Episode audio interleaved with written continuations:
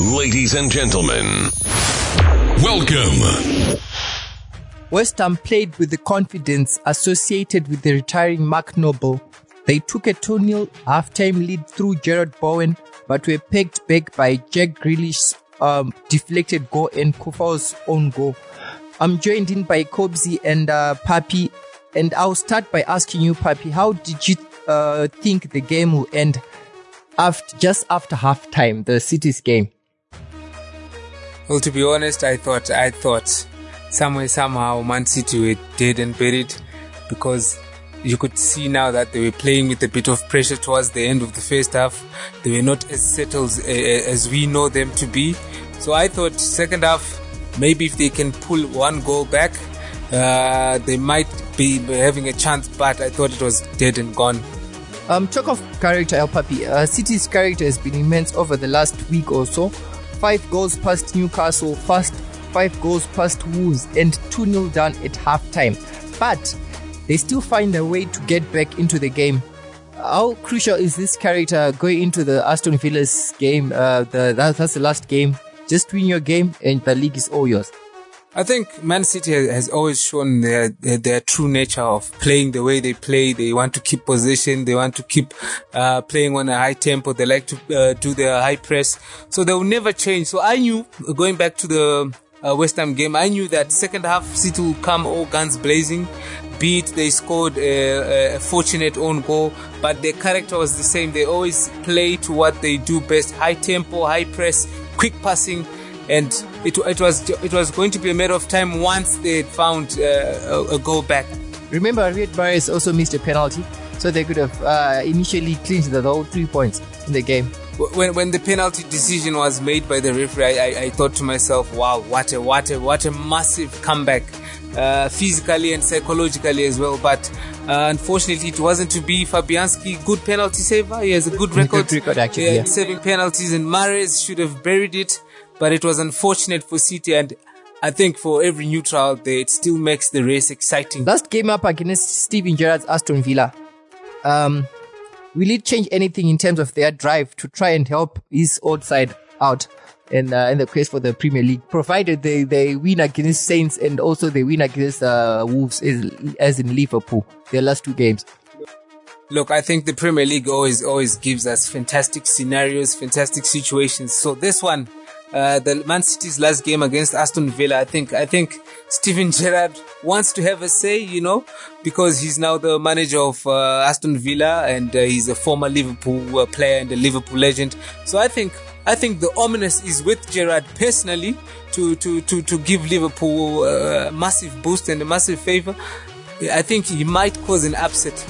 In the actual fact, Pep is actually happy because they're playing the last game at home, so he wants these fans at home fully loaded, supporting the team. And just 3 points, and like I alluded before, just 3 points, and the trophy is all theirs. 4th Premier League in 5 seasons. What a remarkable achievement Pep is about to do, actually, should I say.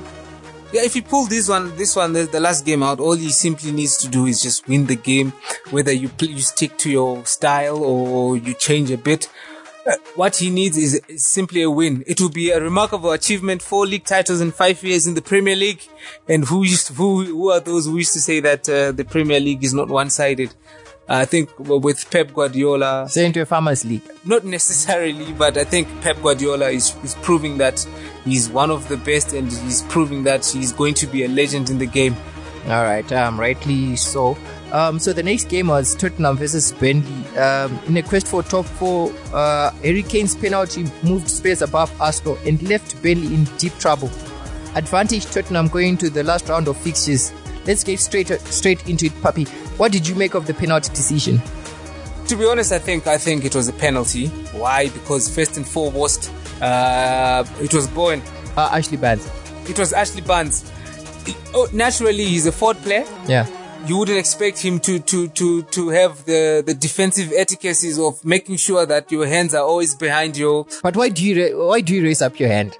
Even if you're in forward, you know very well, if you raise up your hand. My point exactly. I think he was lost and confused because he was now defending, but he knows better. That was a clear handball. His hand was in an unnatural position, and it was far away from his body. He was actually like acting like he was in a classroom, raising up your hand. So if that happens, I think it's a penalty. There's no better man to take the penalty than Harry Kane.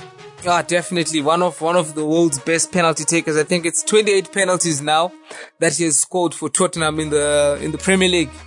So we knew that once Harry Kane goes behind that ball, 9 out of 10 chances, or even 10 out of 10, it's a goal. So the onus is on Tottenham right now. Win against Norwich and they are good to go. Were Tottenham ambitious enough to hire Antonio Conte midway through the season, Papi? It seems like he's about to guide them into the Premier League spot and thereby playing Champions League football next season. With more signings that may come, obviously they're supposed to come. How dangerous a side will this become next season?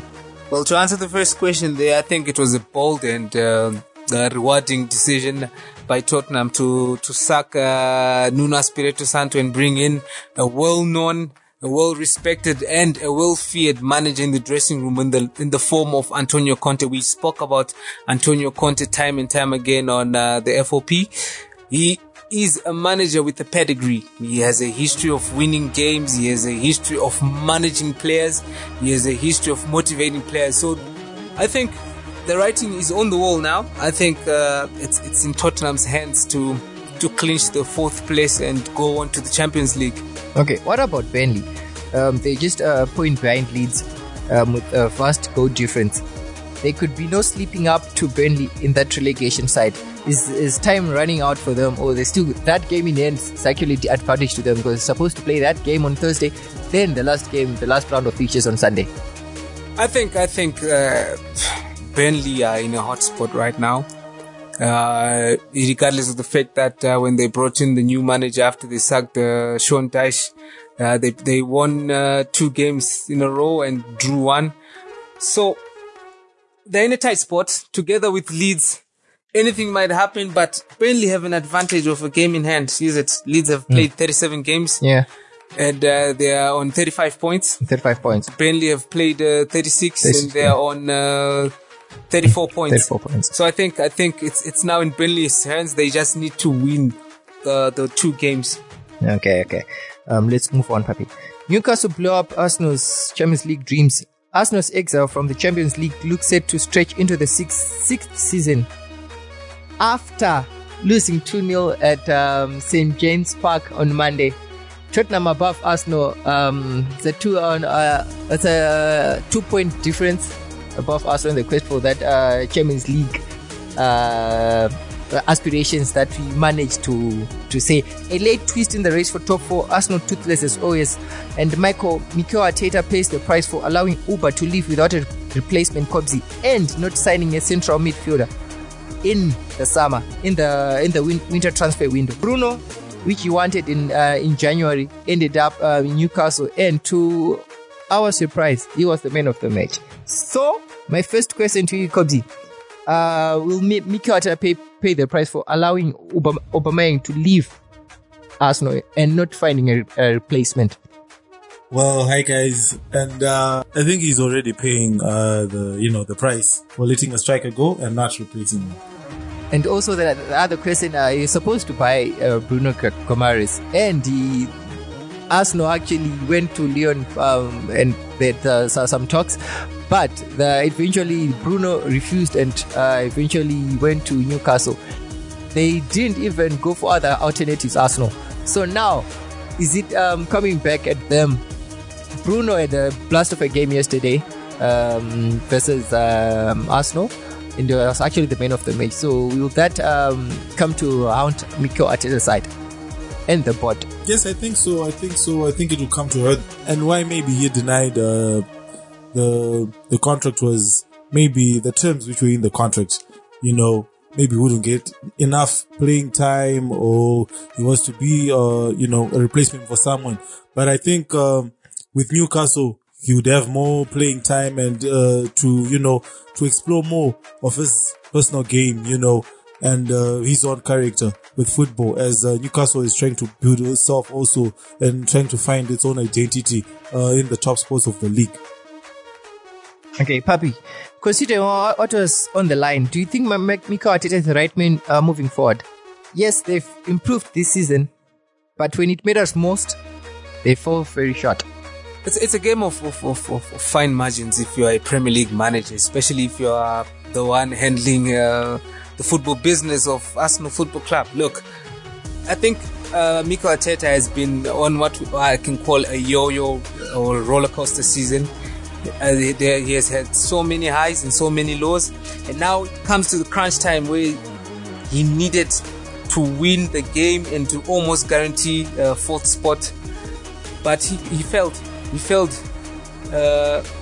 I think the writing is on the wall. Mikel Arteta, some critics would probably say that he's not the right man. He decided to let Aubameyang go. So these are the results or the repercussions of letting a top striker go.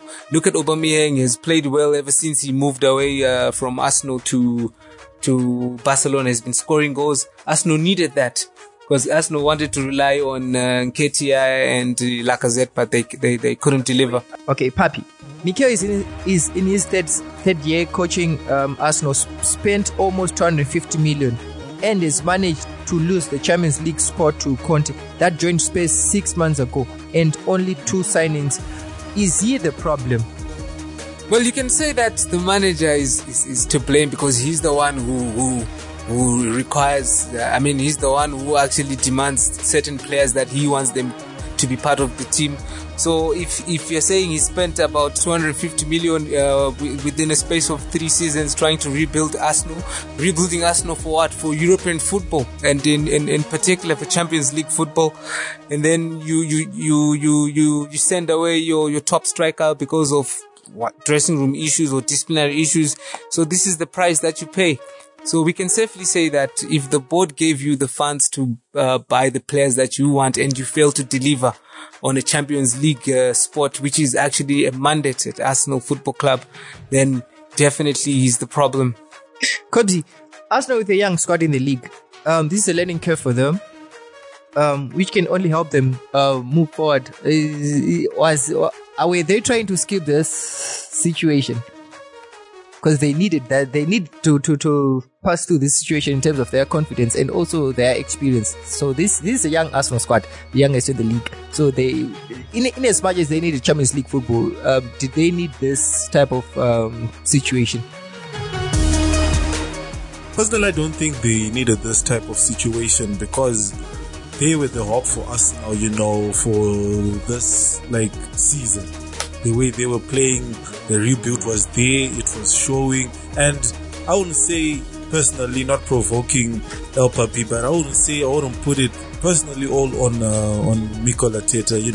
It's in a vision. Sometimes you put up something to the guys. Just put up what you've seen to the guys and try to make them try to make them big players in the league or in Europe, but then it comes down, as to you were saying, to experience. And but these were the future. They just had to handle this game and show their class. This was going to make these young players the big players that they are promising to be. But yeah, finally then I don't know, is it an Arsenal nest or I don't know, because it is the same thing as Arsene Wenger, when he left. Since then, you see. So I don't know, is it with the new manager or the new players? Where is the situation? There was a statement of intent from Newcastle to the Premier League. Do you think in about 2 years' time Newcastle will be above Arsenal? Let's see how they're talking about. Look, I think it all goes down to the type of players that Eddie Howe. Assuming that Eddie Howe will still be there, let's assume that. Because he has done pretty well. So it depends with the amount of money that the new owners want to give Eddie Howe for the summer. If they bring in good quality players, they do not necessarily mean that they're good, expensive players. I think they are Premier League players who are, tried and tested. They can start to rebuild in terms of fighting for all the 3 available European showpieces. Okay, the Everton's game was a contest which was flowed with the drama and controversy. Ultimately, Lee left Frank Lampard facing another fraught night on Thursday, when he must hope if Everton's players do not fluff their chances, and that they did against Brentford, to claim a precious victory on Thursday. Will they find this momentum and avoid relegation, Papi? Everton is a very tricky team right now. You know, you thought that once they beat Chelsea, you thought that momentum was there, but it was unfortunate again. And what let Everton down was that red card again. Two red cards. The issue now is that for the past 2 months, if not 3 months, Everton has been getting a lot of these red cards during the time when they were in a much better position in terms of the game. So once they lost a player through the red card, that's when all it started to fall down for Everton in those particular games. And now look at the repercussions. They were in a driving seat to recover from the drop zone, and now they are in it again. Okay, 2 minutes into stoppage time, and substitute Pascal had strained his neck to head a Joe's cross down and over the line. Which of these teams going into this last round of fixtures, Papi, will back down their team and be a catalyst in them not prevailing into that Premier League spot next season? This last week games, Leeds' lack of discipline and poor defence, Burnley's lack of goals, and Everton's tactical game plan. Which do you think can be their Achilles' heels to not achieving Premier League football next season? I think Burnley's safe. I think we all saw what Burnley can do defensively under Sean Dyche, and they are scoring goals now under the new manager. Their goal rate is improved. So I think the team which might be its own Achilles, I think is going to be Everton. Going to be Everton. Cody, favorite to stay? Burnley, Leeds and Everton. I'll say Leeds. Say Leeds. Okay, only time will tell, guys. So over to the FA Cup. In just 7 seasons, Jurgen Klopp has now won all 6 major trophies with Liverpool. Champions League in 2019, UEFA Super Cup 2019, Club World Cup 2019, Premier League 2020. The League Cup and FA Cup in 2022. He delivered Liverpool's first league title in 30 years, their first FA in 16 years, and their first European title in 4 years. A pretty job that is doing at Liverpool, Jurgen Klopp, Papi.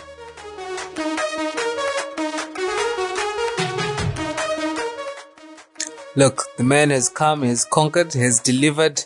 He has won it all with Liverpool, and he has brought so many tears of joy to, Liverpool fans who last won major silverware ages ago before he came in. So I think he's a living legend at Liverpool. They love him. He loves the fans. He has done absolutely and exceptionally well. Takeaway of the game. The FA Cup.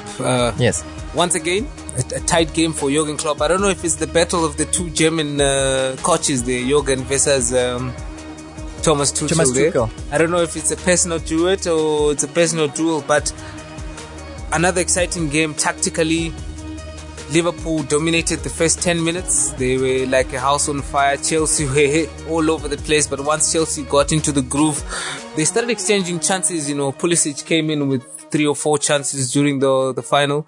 And also, the new signing, Luis Diaz. He had lots of opportunities to win for Liverpool, including hitting the upright. So it was a tight game, which went on to extra time and penalties again. So I think Jurgen Klopp finds it very difficult to break Thomas Tuchel's teams. If you look in the Premier League, they play 2 games. They were both draws, and then they. Carabao Cup final went into extra time and penalties, and then again for the 4th time in a season he failed to break Thomas Tuchel's side, in the FA Cup final. If Liverpool loses the Champions League and gets second place in the league, will it be a successful season with the two trophies they have, Cobsy? I think it won't be.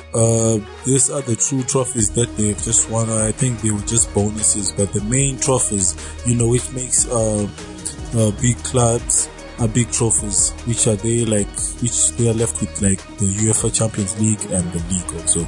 Okay, Chelsea became the first team in the FA Cup history to lose 3 consecutive finals, and Mason Mount has played in 6 finals at Wembley and lost in all of them.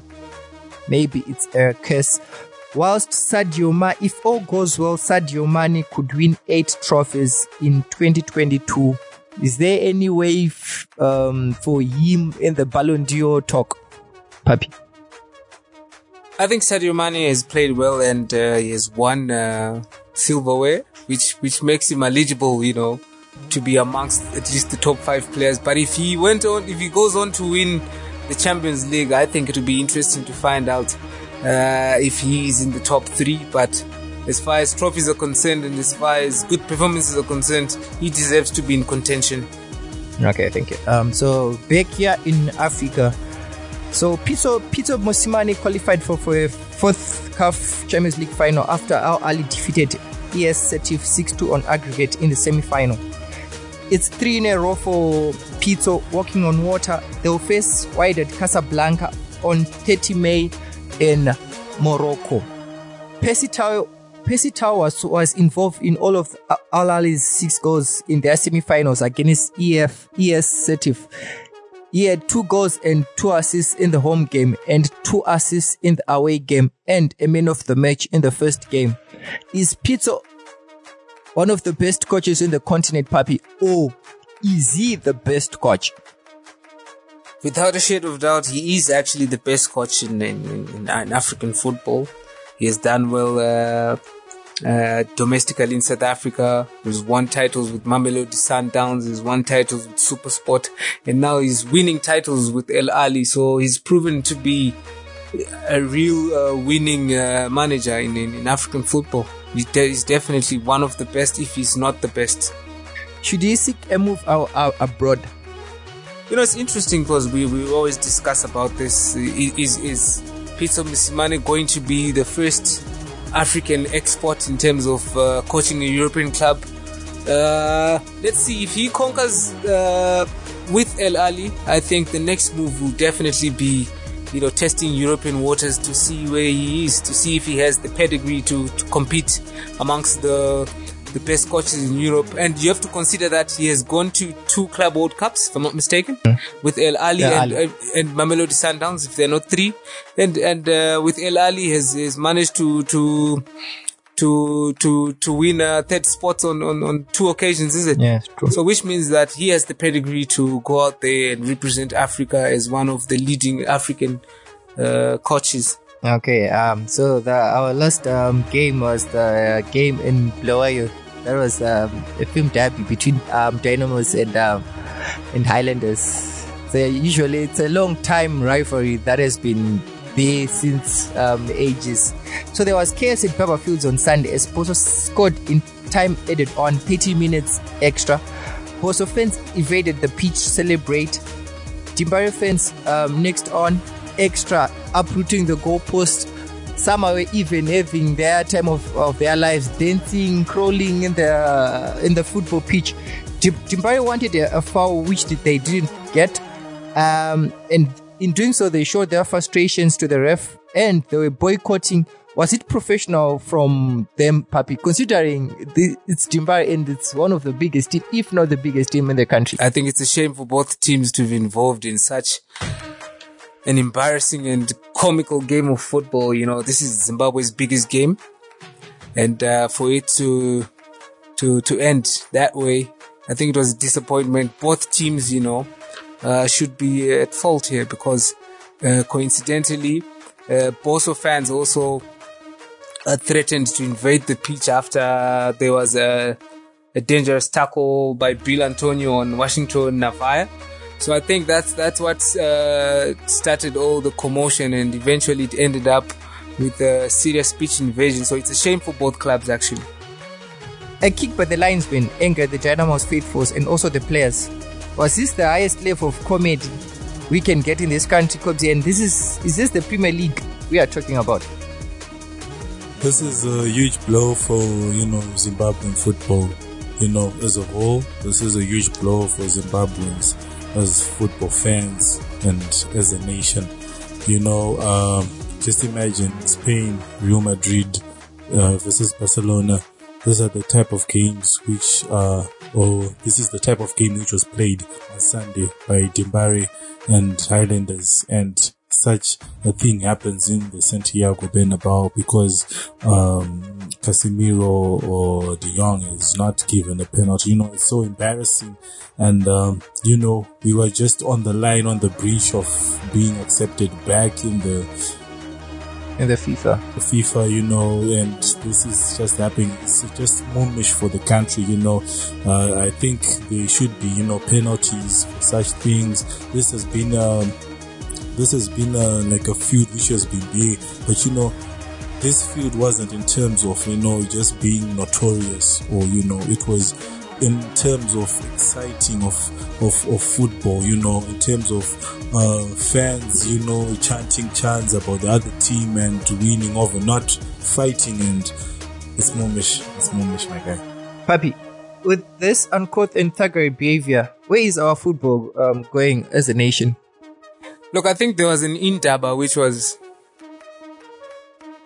Papi, with this uncouth and thuggery behavior we witnessed on Sunday, where is our football going as a nation? I think once again it's a red flag for the football administrators. They really need to engage all stakeholders involved with our local football and really come out with tangible solutions to such a problem, because this has been happening time and time again. So I think the football administrators really need to gather all the stakeholders and really come up with a tangible solution to such problems, because this has tarnished, the beautiful game for Zimbabwean football fans. It was an embarrassment, and it's also surprising and shocking that we don't have those buckets. It's Kobzi. Imagine if we actually put those buckets in this kind of situation happen. What would be the case? Then it's not a shame, but I think it's an advantage, because they were going to be seats all over the pitch.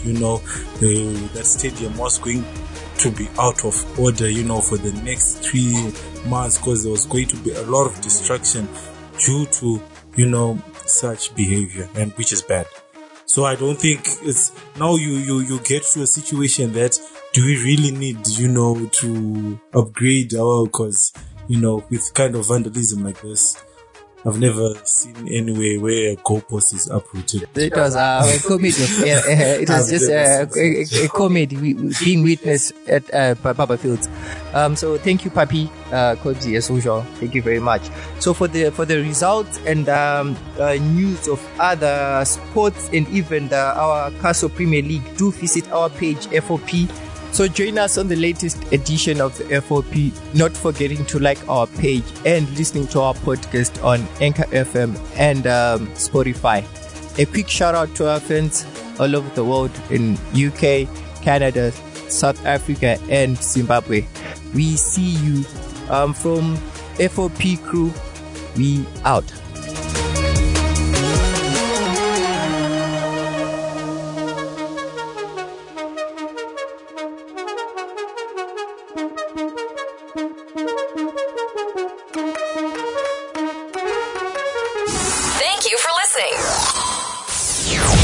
On Facebook, Twitter, and Instagram.